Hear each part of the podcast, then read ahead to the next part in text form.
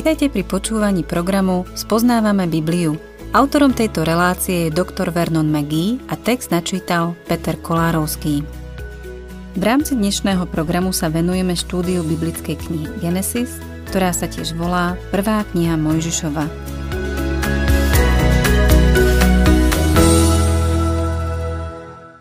Milí poslucháči, v 27. kapitole Genesis, ktorej sme sa venovali v predchádzajúcej relácii, sa Jákob podujal spraviť zavrhnutia hodnú vec. Urobil to na podnieť svojej matky. Niekedy ľudia ospravedlňujú svoje podlé konanie tým, že v detstve prežívali nedostatok lásky zo strany svojej matky. Verte mi, to nebol Jákobov prípad. Matka ho milovala a bol rozmaznaný. Keď ho požiadala, aby spravil niečo nečestné, spravil to svojmu bratovi ukradol prvorodenstvo. Pritom prvorodenstvo bolo dávno jeho. Formálne udelenie otcovho požehnania vôbec nebolo potrebné. Abraham neudelil požehnanie Izákovi, Boh ho požehnal. A Boh dal svoje požehnanie aj Jákobovi. Nielenže jeho úskok nebol potrebný, ale Boh s ním kvôli tomu aj patrične naloží. O tom si môžete byť istí. Plán, ktorý teraz Rebeka zosnovala, bol logickým vyústením týchto udalostí. Za týchto okolností to bolo pravdepodobne jediné správne riešenie. Nepovedala Izákovi, že chce Jákoba poslať preč, aby sa vyhol Ezávovmu hnevu, ale spomenula mu, že by si v krajine jej príbuzných mohol nájsť manželku. V 28. kapitole sa stretneme s Jákobom, ako opúšťa svoj domov príde do Bételu, kde sa mu Boh zjaví a potvrdí mu svoju zmluvu, ktorú uzavrel s Abrahámom. Otvorme si teda 28. kapitolu knihy Genesis a budem čítať prvý verš. Izák si zavolal Jákoba a požehnal ho. Prikázal mu, neber si ženu spomedzi kanánčaniek. Naprieč celou starou zmluvou budeme vidieť, že Boh nechce, aby si zbožní brali bezbožných. To je jeden z dôvodov, prečo si myslím, že keď sa v 6. kapitole Genesis píše o Božích synoch, ktorí si brali za manželky spomedzi ľudských dcér, išlo o to, že muži z Božej línie, Šétovej, si brali za manželky ženy z bezbožnej línie Kainovej. To nakoniec viedlo k Božiemu rozhodnutiu odsúdiť svet prostredníctvom potopy, keď zostal len jeden človek, ktorý nasledoval Boha. Zmiešané manželstvá veriacich s neveriacimi vždy vedú k bezbožnosti. Hovorím to ako varovanie. Som si vedomý toho, že žijeme v dobe, kedy mladí ľudia nie sú veľmi ochotní prijímať rady od starého kazateľa. Čo už len on môže o tom všetkom vedieť? Ak mám byť úprimný a ak chcete vedieť pravdu, viem o tom dosť. Dlhé roky som pracoval ako manželský poradca a stretol som sa s mnohými pármi, ktoré som mal potom možnosť sledovať dlhé roky. Je to stále o tom istom. Mladá dáma alebo mladý muž povie, že stretol tú pravú a že si ju chce zobrať. A nie je to kresťanka. Chce si ju zobrať a priviesť k pánovi. Poviem k tomu len toľko. Ak ho, milá slečna, neprivedieš k pánovi predtým, ako si ho vezmeš za muža, tak ho neprivedieš k pánovi ani potom, čo sa za ňo vydáš. Mladý muž, ak ju neprivedieš k pánovi predtým, ako si ju vezmeš za manželku, tak ju neprivedieš k pánovi ani potom, čo sa za ňu oženíš. Boh zakazuje veriacim, aby si brali neveriacich. Vždy to vedie k zármutku. Videl som doslova stovky prípadov a nikdy som sa nestretol s takým, kde by to fungovalo. Nikdy. Nemôžeš poraziť Boha, Boh to nezmazateľne zapísal vo svojom slove, že veriaci si nemajú brať neveriacich. V druhom liste Korintianom 6.14 Pavol píše Neťahajte cudzie jarmo s neveriacimi. Veď čo má spravodlivosť spoločné s neprávosťou a aké spoločenstvo má svetlo s tmou? Nová zmluva kresťanom jasne pripomína, že nemajú ťahať cudzie jarmo. Ťahať cudzie jarmo neznamená sedieť niekde spolu s neveriacimi, z čoho ma niektorí kritici obviňovali. Ťahať cudzie jarmo znamená, že veriaci vstúpia do zmiešaného manželstva s neveriacimi. Boh to prísne zakazuje. Vráťme sa k nášmu textu a budem čítať od 2. po 4. verš. Vyber sa do Padán Aramu, do domu Betuela, otca tvojej matky, a tam si vyber ženu z dcer Labána, brata tvojej matky. Kiež ťa Boh všemohúci požehná, urobí plodným a rozmnoží, aby si sa stal spoločenstvom národov. Nech dá Abrahámovo požehnanie tebe i tvojmu potomstvu, aby si sa stal vlastníkom krajiny, v ktorej si cudzincom a ktorú dal Abrahámovi. Teraz Izák jasne chápe, že požehnanie, ktoré Boh dal Abrahámovi, preniesol na ňo a teraz ho má preniesť na svojho syna Jákoba. 5. verš Izák prepustil Jákoba a ten sa odobral do Paddán Aramu k Labánovi, synovi Aramejčana Betuela, brata Rebeky, Jákobovej a Ezávovej matky. Ak by sme tejto rodine mali určiť národnosť, museli by sme povedať, že boli sírčania, pretože tak sa v písme označujú. Občas sa stretneme s otázkou. Bol Abraham Žid? Bol Izraelita? Nie, vlastne nebol. Izraeliti neboli dočias Jákoba, kedy sa jeho meno zmenilo na Izrael. Jeho dvanácti synovia boli Izraeliti. Rodová línia pochádza od Abraháma, on je otcom tohto pokolenia, ale takisto ho nebudeme označovať za Midiančana, aspoň si myslím, hoci je aj otcom Midiančanov. Čítajme ďalej 6. až 9. verš.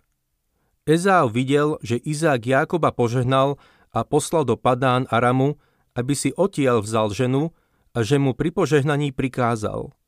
Neber si ženu spomedzi kanánčaniek. Ezau videl, že Jákob poslúchol oca i matku a odišiel do Padán Aramu. Keď Ezau postrehol, že sa jeho ocovi Izákovi Kanánčanky nepáčia, odišiel k Izmaelovi a vzal si k svojim ženám ešte Machalat, dceru Abrahámovho syna Izmaela, sestru Nebajóta. Predčasom som sa zmienil, že Izmaelovú líniu už nebudeme sledovať. Biblia sa o nej zmieni len vtedy, keď pretne rodovú líniu, ktorá povedie ku Kristovi. Tu vidíme, že si Ezau vzal za manželku Izmaelovu dceru. Nazdával sa, že tým poteší svojho otca.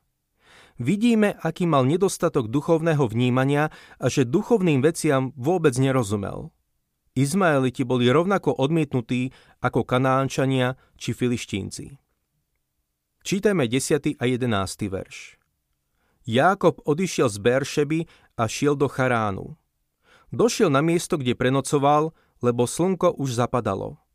Vzal jeden z kameňov, čo tam boli, dal si ho pod hlavu a ľahol si tam. Ako uvidíme o malú chvíľku, miesto, kam prišiel, sa volá Bétel, čo doslova znamená Boží dom. Bétel sa nachádza 12 km severne od Jeruzalema a Jakobov domov, ktorý opustil, sa nachádzal pravdepodobne 40 alebo 50 km južne od Jeruzalema. To znamená, že za prvý deň cesty Jákob prešiel okolo 65 kilometrov. Vidíme, ako uháňal preč od Ezáva. Chce sa od neho dostať čo najďalej, čím ďalej od domova. Ako sa musel ten prvý večer cítiť? Nuž, cítil sa veľmi osamelo, to určite. Pravdepodobne mu chýbal domov. Podľa tohto biblického záznamu to bola jeho prvá noc preč z domu. Spomínaš si na prvú noc, keď si bol preč z domu? Ja si na svoju prvú noc preč z domu pamätám veľmi dobre. Bývali sme na vidieku v takej malej osade s názvom Springer v štáte Oklahoma. Dodnes je to malá osada len s niekoľkými domami popri hlavnej ceste. Asi do dvoch kilometrov od nás bývali naši výborní priatelia. Keď som bol malý, myslel som si, že museli bývať aspoň 10 alebo 15 kilometrov od nás. Raz po mnohých rokoch som sa tam vrátil a bol som ohromený, keď som si uvedomil, ako bolo všetko blízko seba. Ako malý chlapec som si myslel, že všetko bolo celkom rozľahlé. Títo rodinní priatelia ma pozvali, aby som u nich prenocoval. Mali chlapca v mojom veku, mali sme 9 alebo 10 rokov. Prišiel po mňa a spolu sme šli k ním. Nikdy na to nezabudnem. Mali sme výbornú vidieckú večeru a veľmi sa mi u nich páčilo. Do zotmenia sme sa hrali na schovávačku, ale sem tam som sa zahľadel do tmy a začalo sa mi trochu cnieť po domove. Potom niekto povedal, že je čas ísť spať. V prednej miestnosti vyťahli takú prístelku, navliekol som na seba nočnú košeľu, ktorú som si priniesol a ľahol som si. Milí priatelia, ešte nikdy som sa necítil tak osamelo. Ako sa mi len snelo po domove. Chcel som ísť domov. Dlho som sa prevaľoval v posteli.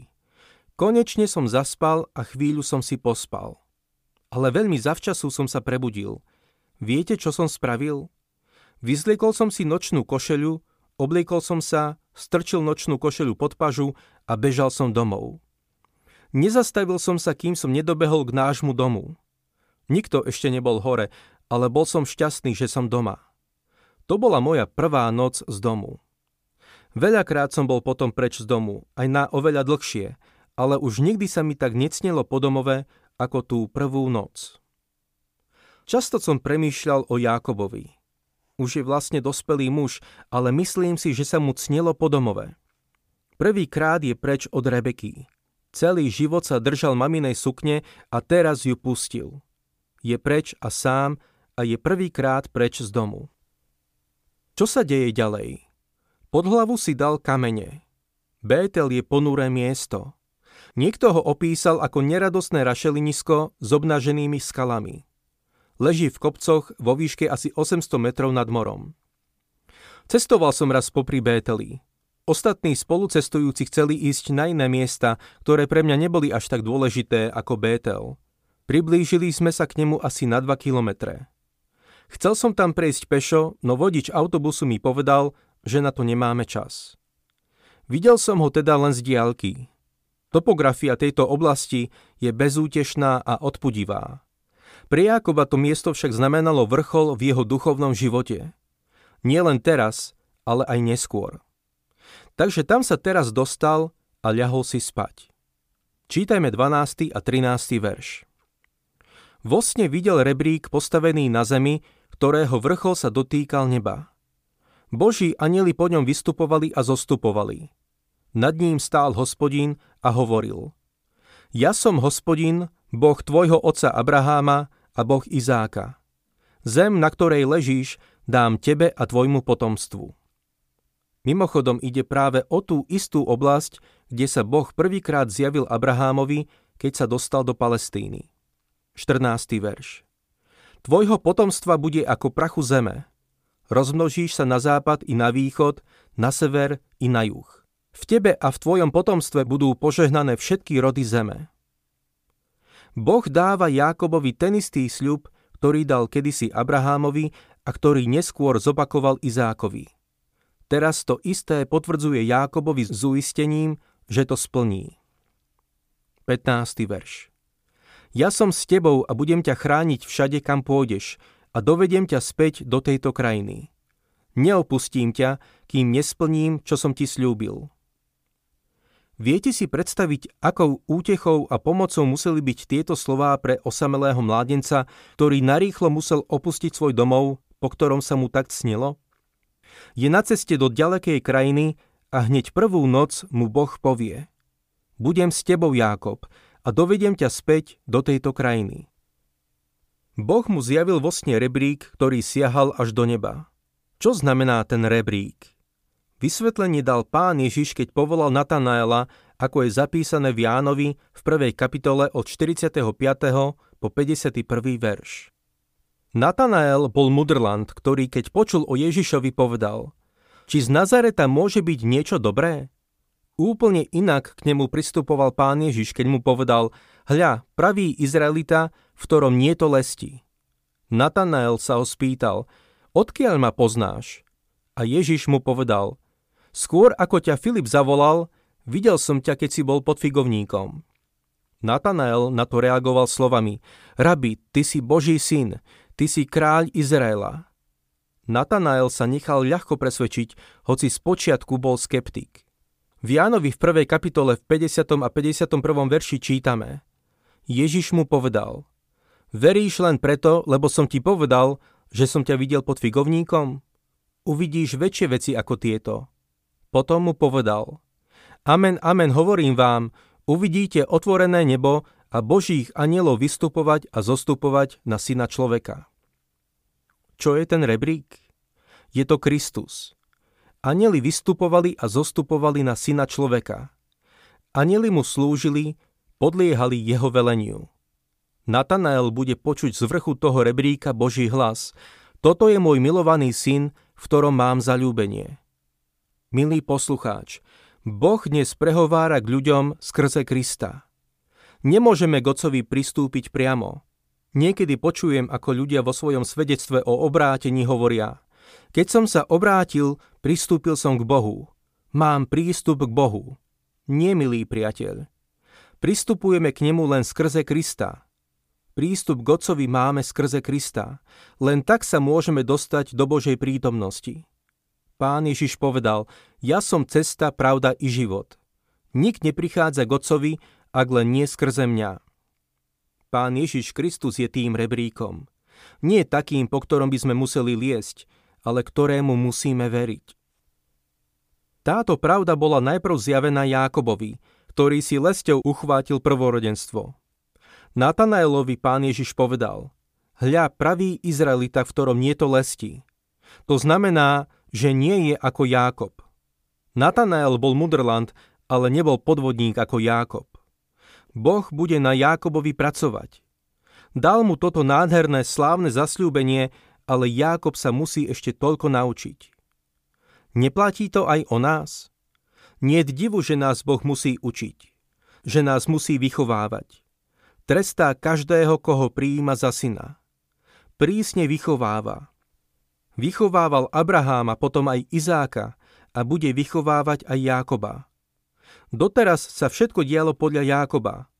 Podobne žije veľa ľudí, ktorí sú členmi cirkvy, ale v skutočnosti nepoznajú osobne pána Ježiša vo svojom živote. Pán s nami musí občas zatriasť, aby sme si uvedomili, že si na život nestačíme sami. Boh niekedy dovolí, aby na nás doľahli skúšky, aby nás vychoval, vyrovná nám chrbtovú kosť. A keď sa podáme pánovi Ježišovi, vleje nám do srdca aj odvahu, aby sme, aby sme vedeli lepšie žiť pre pána Boha. Poďme naspäť k nášmu textu a budem čítať 16. a 17. verš. Keď sa Jákob prebudil zo spánku, povedal Naozaj, hospodin je na tomto mieste, ja som to nevedel. Bál sa a povedal, Akú hrôzu vzbudzuje toto miesto. Nie je to nič iné ako Boží dom, toto je nebeská brána. Túto pasáž písma veľakrát používam pri posviacke nového kostola alebo slávnostnom otvorení novej modlitebne. Akú hrôzu vzbudzuje toto miesto. Niektorých ľudí tým šokujem, najmä ak sa zhromaždenie koná v nádhernej novej budove. Vstanem, porozliadnem sa a poviem, akú hrôzu vzbudzuje toto miesto. Po zvyšok kázni sa ich snažím získať späť, aby sme ostali dobrými priateľmi. Vysvetlím im, že hrôzu bude vzbudzovať len takým, ako bol Jákob, hriešnikovi, ktorý sa pokúša utiecť od Boha. Každý Boží dom, každý kostol, modlitebňa či spoločenstvo veriacich by malo byť miestom, ktoré vzbudzuje hrôzu hriešnikovi, ktorý uteká pred Bohom. Malo by to byť miesto, kde sa hriešník stretne s Bohom, tvárov v tvár prostredníctvom rebríka, ktorý bol spustený z neba, čiže prostredníctvom Krista. Keď Jákob utiekol z domu, mal obmedzený pohľad na Boha. Myslel si, že keď utiekol z domu, utiekol aj od Boha. Ale zistil, že Boha nenechal doma. Zvolal, naozaj, hospodin na tomto mieste. Ja som to nevedel. Čítajme ďalej 18. a 19. verš. Jákob včas ráno vstal, vzal kameň, ktorý mal položený pod hlavou, postavil ho ako posvetný stĺp a z vrchu ho polial olejom. Tomu miestu dal meno Bétel. Pôvodne sa to mesto volalo Lúz. Teraz počúvajme, čo povedal Jákob. Má sa čo učiť a toto je toho dôkazom. 20. a 21. verš. Vtedy Jákob slúbil, ak bude so mnou Boh, ak ma bude chrániť na ceste, na ktorú som sa vydal, ak mi dá chlieb na jedenie a šaty na oblečenie a šťastne sa vrátim do domu svojho otca, hospodin bude mojím Bohom. Čo to robí? Chce s Bohom obchodovať. Hovorí, ak Bože urobíš pre mňa toto, ale Boh mu to všetko už slúbil. Ja som s tebou, budem ťa chrániť. Dovediem ťa späť do tejto krajiny, dám ti túto krajinu, dám ti potomstvo. No Jákob sa k nemu obracia a vyjednáva s ním. Ak to všetko spravíš, budem ti slúžiť. Boh s nami takto nevyjednáva. Ani s Jákobom to neurobil. Keby s Jákobom pristúpil na tento obchod, nikdy by ho nepriviedol späť do tej krajiny. Boh ho priviedol späť svojou milosťou a milosrdenstvom. Keď sa Jákob neskôr konečne vrátil do Bételu, vrátil sa ako múdrejší muž. Viete, prečo sa vrátil? Aby vzdával Bohu chválu a vďaku za jeho milosrdenstvo. Boh bol k nemu milosrdný. Veľa ľudí aj dnes povie, že budú slúžiť pánovi, keď on spraví toto alebo ono. Nič také, milý poslucháč. On s nami takto neobchoduje. Ponúkne ti svoje milosrdenstvo a bude voči tebe milostivý bez toho, aby od teba niečo žiadal na oplátku. Avšak hovorí, že ak ho miluješ, budeš mu chcieť skutočne slúžiť. To je ten zväzok lásky. Je to ako láska matky k svojmu dieťaťu. Stáva sa otrokom svojho dieťaťa. A to je to, čo Boh chce od teba aj odo mňa. Čítajme ešte 22. verš. Tento kameň, ktorý som postavil ako posvetný stĺp, bude Božím domom a zo všetkého, čo mi dáš, budem ti verne odvádzať desiatky. Jákob postavil kameň. Chcel totiž uzavrieť s Bohom obchod. A mnohí z nás sa pokúšame s Bohom uzavrieť obchod. Milý priateľu, On sa chce stať tvojim otcom skrze vieru v Krista. Program Spoznávame Bibliu vysielame každý pracovný deň a relácie sú dostupné aj na internetovej stránke ttb.t2tvr.org. Ak sa vám program páči, chceli by ste nám nechať nejaký odkaz alebo by ste tento program radi odporúčili ďalším, navštívte facebookovú stránku Spoznávame Bibliu alebo nám napíšte na e-mailovú adresu spoznávame.bibliu zavináč gmail.com.